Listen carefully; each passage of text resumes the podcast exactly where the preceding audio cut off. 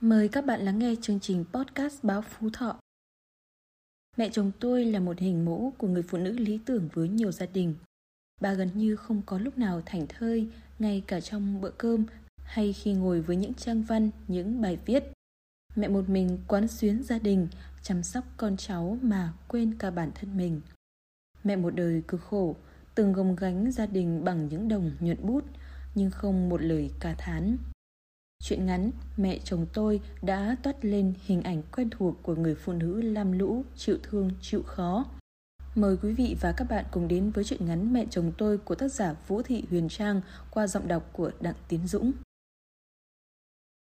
Tôi đứng trong bếp sán món trứng mà con trai thích. Chỗ tôi đứng nhìn xéo sang phòng mẹ chồng mình.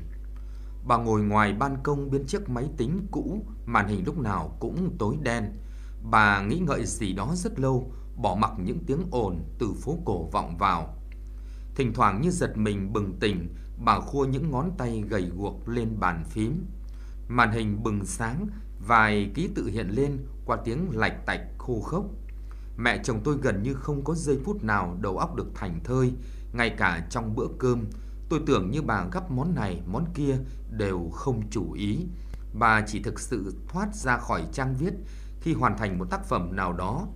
Bà vươn vai đứng dậy khỏi chiếc ghế gỗ của mình, nhìn mọi thứ bằng con mắt lấp lánh như thiếu nữ. Bà ôm các cháu vào lòng, thủ thị chuyện mầm cây vừa nở, bông hoa sắp tàn.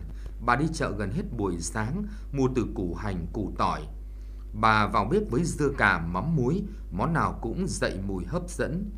Tôi thích ngắm bà vào những ngày hiếm hoi như thế. Vui vẻ và hoạt bát khác hẳn bà của mớ suy nghĩ và ngôn từ hỗn độn. Lần đầu tiên khi bước chân về nhà này, tôi đã nghĩ phải tôn trọng thế giới của mẹ, mà thật ra mẹ không nhìn vào thái độ của bất kỳ ai để sống. Khi mẹ ngồi với những trang văn thì mọi thứ xung quanh dù ồn ào hay tĩnh lặng đều không thể nào tác động.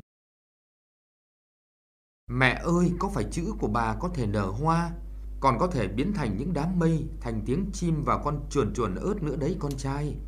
Kỳ diệu thật mẹ nhỉ, nhưng sao chữ của con lại không thể? Cô giáo nói đọc bài văn miêu tả của con khô như gạch ngói. Thế đã bao giờ con yêu những câu văn của mình chưa? Chưa đúng không nào? Mẹ nghĩ là con nên trò chuyện cùng bà. Nhưng có vô số trò vui cuốn tụi nhỏ đi. Chúng thường trở về nhà khi mồ hôi ướt đầm người và bữa tối đã chuẩn bị xong xuôi. Chúng nhai ngấu nghiến mọi thứ và quên khuấy bài văn miêu tả của mình. Mẹ chồng tôi thường khá mệt vào lúc cuối ngày. Công việc trí óc phát kiệt sức lực của bà. Thỉnh thoảng, bà bị nghẹn dù tôi không bao giờ nấu cơm khô. Có thể chỉ vì vài ý tưởng khó nhằn hoặc một vài câu văn chưa ưng ý. Tôi thường nài nỉ mẹ ăn thêm chút ít nhưng lần nào bà cũng bảo mẹ có việc làm tay chân đâu mà ăn nhiều. Ăn xong rồi ngồi nhiều dễ béo phì mà béo thì lắm bệnh lại khổ con khổ cháu. Rồi mẹ cười, bao nhiêu năm vẫn nụ cười hiền hậu ấy. Nụ cười từng khiến tôi yên tâm khi bước chân về làm dâu nhà mẹ. Chồng tôi chẳng rõ là tính xuề xòa hay kiểu người vô tâm. Anh lúc nào cũng bảo, may mà mình không nhiễm máu văn chương của mẹ.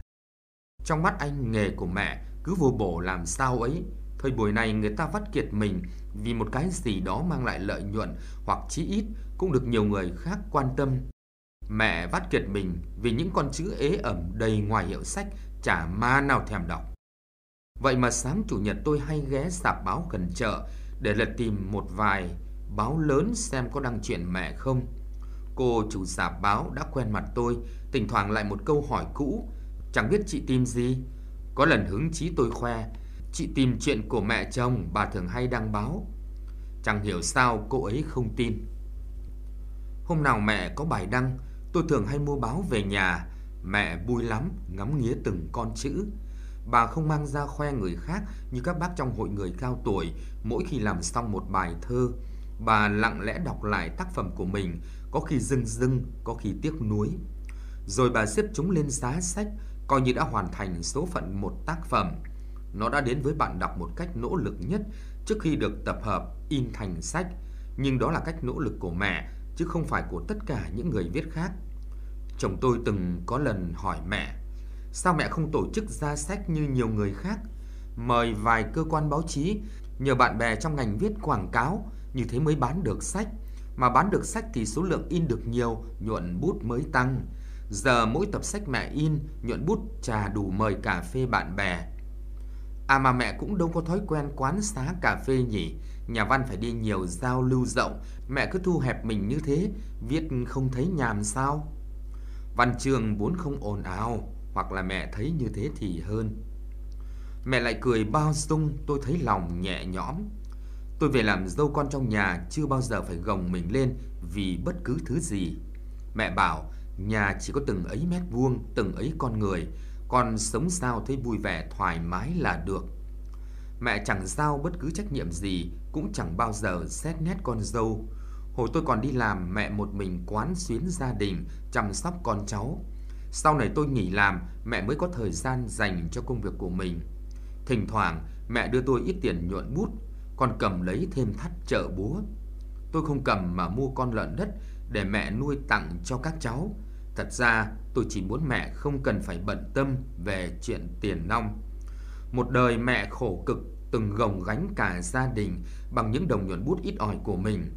Lúc con còn nhỏ, lúc chồng bệnh nặng, mẹ đã phải cắn răng viết những thứ mình chẳng hề rung động.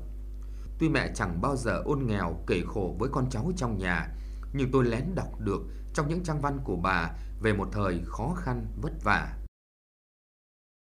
Mẹ ốm, suốt một tuần không ăn uống gì, ngoài mấy hụm cháo loãng, nhưng mẹ vẫn gắng gượng ngồi dậy viết mỗi ngày.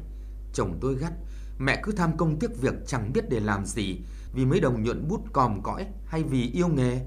Còn nói thật, thời buổi này người ta còn lo đủ thứ, từ miếng cơm manh áo đến những thứ ảnh hưởng trực tiếp đến đời sống như thực phẩm bẩn, bệnh ung thư, ô nhiễm môi trường, chứ chẳng mấy ai đau đáu về văn chương mà mẹ nhọc lòng. Mẹ viết như một thói quen suốt bao năm, có như thế mẹ mới thấy mình đang sống.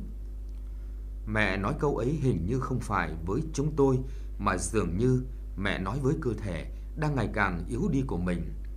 Trang viết giang dở đang đợi mẹ, nhiều ý tưởng còn chưa chắc bút, mẹ còn biết bao điều muốn bày tỏ với đời. Ở đâu đó trong cuộc đời này còn có người ngóng đợi tác phẩm của mẹ trên vài trang báo. Một người nghệ sĩ chân chính luôn sẵn sàng tận hiến ngay cả khi chỉ còn một tâm hồn hướng về phía họ. Thậm chí, tôi tin mẹ vẫn viết ngay cả khi mọi người đều quên lãng những trang văn của mẹ. Không, sẽ không bao giờ như thế, bởi ít ra mẹ còn có tôi là độc giả trung thành, người luôn mua dư những số báo mẹ đăng để lặng lẽ nhấm nháp từng con chữ một mình. Tôi đọc vào lúc chồng mải mê xem đá bóng, các con xem phim hài, cười sảng sặc. Mẹ ngồi ở ban công nhìn ánh đèn từ các ô cửa sổ hắt ra một vệt sáng nhờ nhợ, yếu ớt và ảm đạm. Tôi thấy mình được gần mẹ hơn bao giờ hết. Nhưng mấy hôm nay, sức khỏe mẹ yếu hơn, ngay cả việc ngồi dậy cũng khó khăn. Mắt mẹ hướng ra phía ban công vời vợi. Tôi đỡ mẹ ngồi, đặt chiếc máy tính thân thuộc ngay trước mặt bà, nhưng tay mẹ run lập cập, những ký tự líu díu và đập vào nhau, lộn xộn và bất lực. Tôi bảo, đã đến lúc mẹ nghỉ ngơi rồi. Chẳng hiểu sao khi nói câu ấy tôi bật khóc. Tôi đã quen với hình ảnh mẹ cặm cụi với công việc viết văn, mẹ sống và dốc lòng vì nó. Tôi không muốn nhìn mẹ mỗi ngày, mỗi yếu đi như thế, lòng tôi thấy bất an. Trận bão số 1 tạt qua Hà Nội, nhổ bật gốc cây xà cừ ở trước nhà, ngọn cây làm sập một phần mái nhà vào ngay phòng của mẹ. Ơn trời là mẹ không sao, nhưng toàn bộ giá sách bị sập xuống, ướt và hư hại nhiều. Đó là tài sản của mẹ, gồm sách của bạn viết, sách hay, mẹ để dành cho con cháu sau này, biết đâu cần đến. Phần còn lại là mấy chục đầu sách của mẹ và đến cả tấn báo biếu chứ không ít. Chúng chồng chất lên nhau suốt bao năm, một phần đã bị mối mọt ăn mất. Có những tờ báo chữ đã bay màu hết, chỉ còn lại giấy đã ố màu. Chồng tôi nhìn nhà cửa bề bộn, bực mình lắm, bảo tôi gọi mấy bà đồng nát đến cho nhặt giấy vụn hết, giữ làm gì chỉ tổ chặt nhà, sao mẹ cứ mãi giữ những gì đã cũ.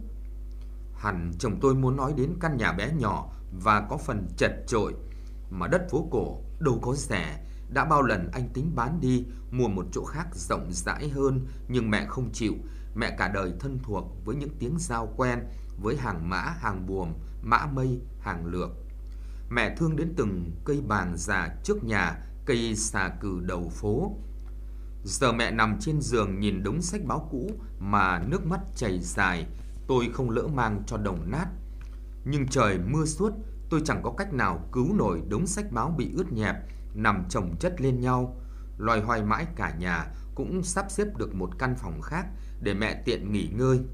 Tôi bận lo thợ thuyền sửa chữa, dọn dẹp nhà cửa nên chẳng có thời gian qua phòng mẹ thường xuyên. Có hôm mở cửa ra thấy mẹ nằm cô quạnh trong bóng tối. Khi ánh sáng lấp đầy khắp căn phòng, tôi vẫn chỉ nhìn thấy bóng tối trong mắt mẹ.